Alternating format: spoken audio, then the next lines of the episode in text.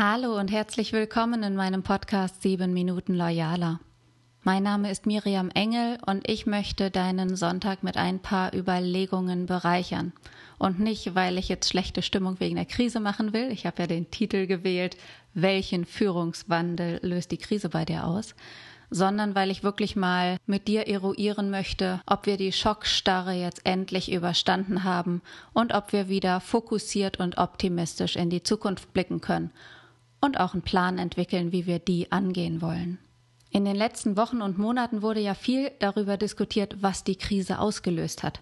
Viel interessanter für uns ist es aber zu eruieren und uns zu fragen, was die Krise auslösen wird. Und zwar für die Zukunft und ganz konkret für unsere. Diesen System- und Strukturwandel, der ist ja eigentlich schon seit Jahren fällig und überfällig, gerade wenn wir dahin gucken, was jetzt gerade in Digitalisierungsaspekten passiert. Ich möchte dich dazu einladen, heute einmal die Frage zu stellen, was wird die Krise bei dir für deine Führung verändern?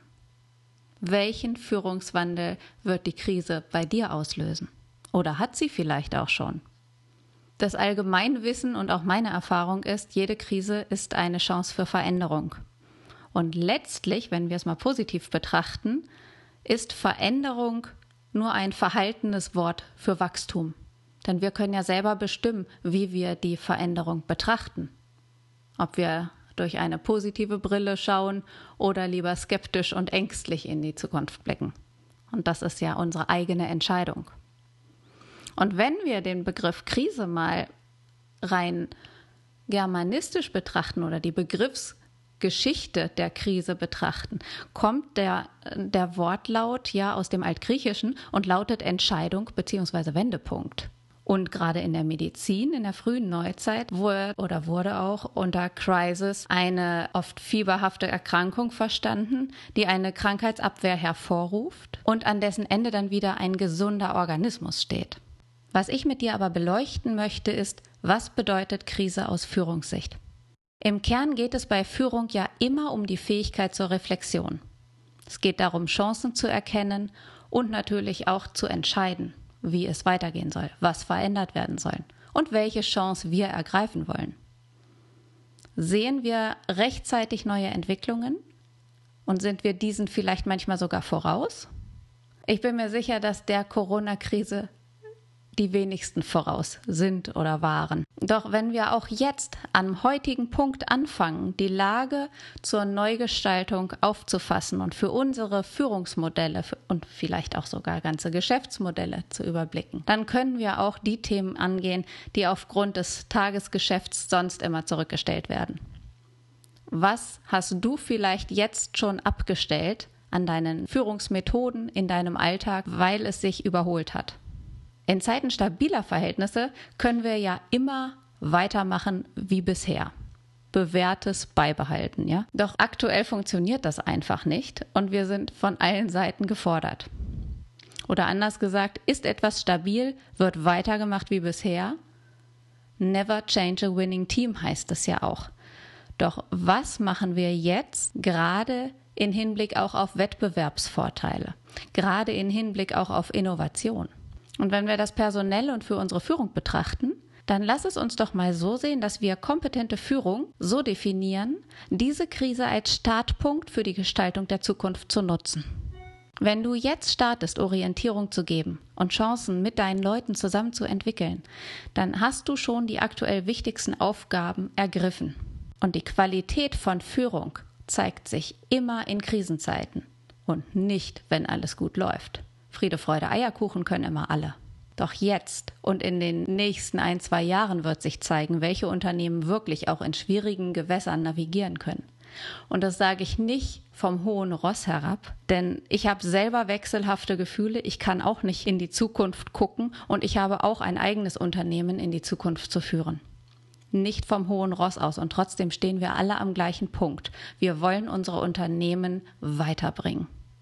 Und die Sofortmaßnahmen, die haben wir sicherlich schon alle eingeleitet. Ich meine nicht die Hilfeprogramme, die staatlichen, sondern auch auf Kurzstrecke haben wir wahrscheinlich alle schon Ressourcen angepasst, Liquidität gegebenenfalls sichergestellt, wo es möglich ist und das Tagesgeschäft unter diesen neuen Bedingungen organisiert. Homeoffice etc. Und gleichzeitig können wir jetzt nicht stillhalten und abwarten, was als nächstes passiert, sondern brauchen jetzt schon ein Szenario für die Zukunft. Das ist aus mehrerer Sicht sinnvoll.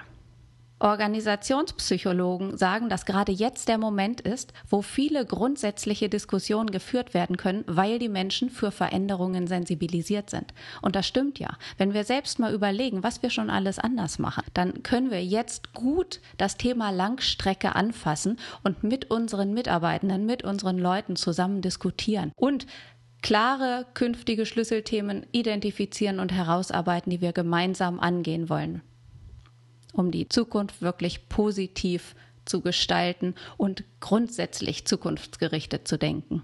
Wenn wir Veränderungen und Chancen mal auf Mitarbeiter und Führungskräfte herunterbrechen, dann betrifft das sowohl die Arbeitswelt in Hinblick auf Kommunikation und Zusammenarbeit. Da kannst du für dich ja mal überprüfen, was du in Hinblick auf New Work schon umgesetzt hast und agilen Methoden. Natürlich geht es auch immer um Personal- und Führungskräfteentwicklung und das merke ich gerade ganz stark, weil viele oder fast alle Führungskräfte eigentlich doppelt und dreifach belastet sind, die sowieso schon immer im Spannungsfeld zwischen oben und unten in der hierarchischen Struktur eines Unternehmens funktionieren müssen und jetzt durch diese extremen zusätzlichen Einflüsse wirklich auch am Rande ihrer Nervenkraft stehen. Und Arbeitgeberattraktivität und auch die reinen Führungsprozesse und HR-Systeme sind an diesem Punkt wichtig. Und weil jede Krise Unsicherheit bedeutet, ist es umso wichtiger, dass die Führung und du als Führungskraft Orientierung gibst und ein klares Signal für die Zukunft setzt. Vor allem, weil es keine Alternative gibt. Es gibt keine Alternative zum Umdenken. Es gibt keine Alternative dazu, dass wir alle mehr Flexibilität im Kopf entwickeln müssen. Ich möchte dir nur ein paar Impulse geben, aus dem Umbruch, den wir gerade haben, einen Aufbruch zu machen und aus der Krise zu wachsen und die Zukunft als Chance zu sehen. Wenn wir jetzt gerade in die Medien blicken und die innovativen Leuchttürme sehen, dann können wir vielleicht, vielleicht schon vor der Corona-Pandemie, aber auch vielleicht jetzt gerade sehen, wie Strategieentwicklung ihre Form verändert. Denn sie wird beteiligungsorientierter. Sie wird auch viel kurzfristiger und vorläufiger und bewusst unsicherer. Und vieles, das ist meine Beobachtung, was unter den Begriffen VUCA und New Work seit einiger Zeit diskutiert wird, geschieht jetzt und hier. Wir haben's, wir machen's, wir sind agil, wir arbeiten plötzlich mit New Work Methoden. Das heißt, diese Pandemie ist gerade der Katalysator für unsere veränderte Arbeitswelt für eine veränderte Art von Wirtschaften und Strategieren. Vor Corona kannte zwar auch niemand die Zukunft, aber Prozesse und Märkte waren zu großen Teilen noch so stabil, dass kleinteilige Unternehmensstrategien ihre Stärken ausspielen konnten, beziehungsweise es selten nur attraktiv und evolutionär angepasst erschien, neue Wege zu gehen.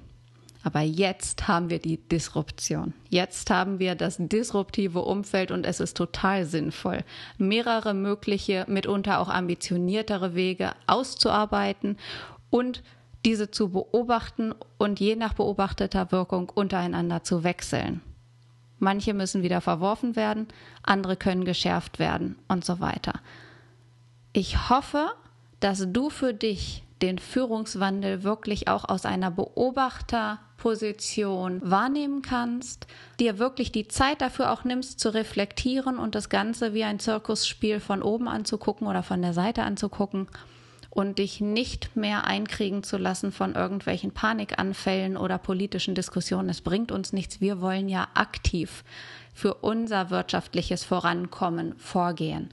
Und ja, ich hoffe, dass ich dir ein paar neue Denkeinblicke geben konnte. Ich wünsche mir, dass du die Krise als Chance siehst, dass du Führungswandel optimistisch angehst, indem du deine Mitarbeiter noch mehr einbeziehst und jetzt sagst, ich gebe nicht auf, ich stelle mich der Zukunft und wir sind gemeinsam stark und deshalb schauen wir jetzt an einem großen Tisch, wie wir gemeinsam für die Zukunft vorgehen wollen. Das ist Führung in der Zukunft in meinen Augen verbunden mit hoher emotionaler Intelligenz, gelebt durch soziale Kompetenzen und vor allem und immer wieder loyal und gemeinsam. Ich wünsche dir eine ganz erfolgreiche Woche. Gib mir gerne dein Feedback, wie du es erlebst und ich hoffe, dass du bald wieder reinhörst. Mach's gut.